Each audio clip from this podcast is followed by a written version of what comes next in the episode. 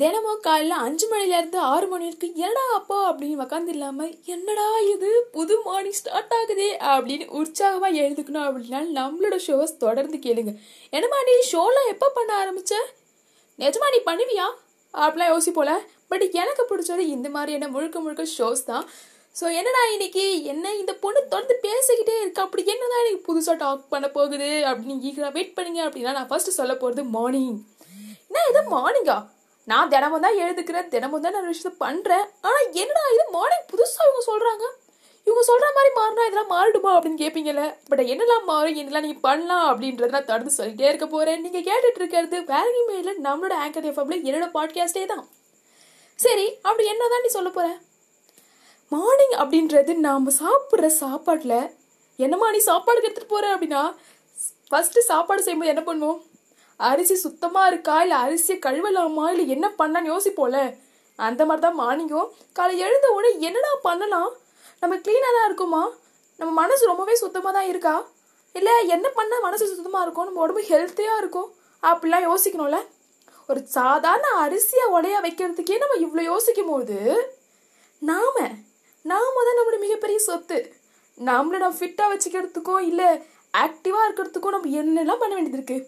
மார்னிங்கே சிம்பிளாக நான் என்னென்னலாம் இன்னைக்கு பண்ணணும், ஆக்சுவலாக என்னெல்லாம் பண்ணணும்னு நினைக்கிறத விட்டுட்டு என்ன நம்மளுக்கு கரெக்டாக தேவை இன்னைக்கு அப்படின்றத கரெக்டாக நோட் பண்ணி வச்சுட்டு நான் இதெல்லாம் நீ பண்ணி முடிச்சுனா அப்படின்றத நைட்டு பார்க்குறதான்.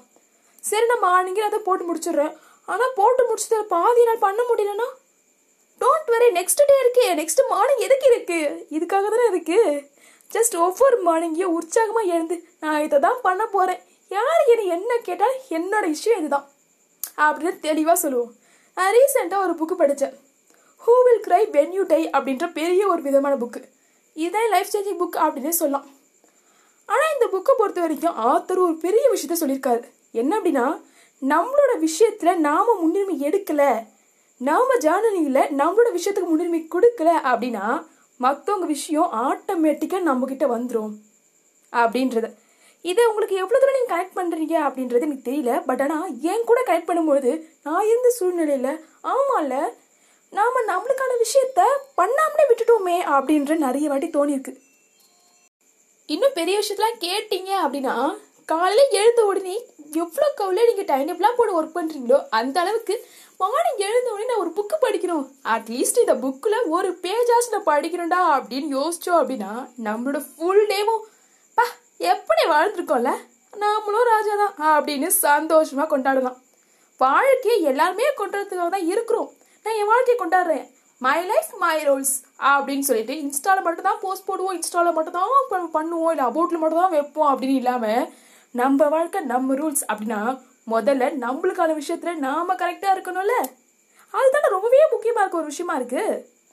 அப்போ முதல்ல யார் முன்னேற வேண்டியது, கண்ணாடி முன்னாடி போய் பாருங்கள், யார் முன்னேறணும் அப்படின்றது உங்களுக்கே தெரியும்.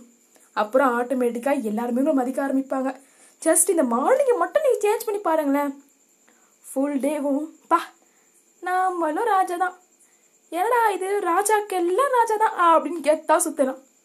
நீங்கள் கேட்டுட்டு இருக்கிறது என்னுடைய பாட்காஸ்ட் தான்.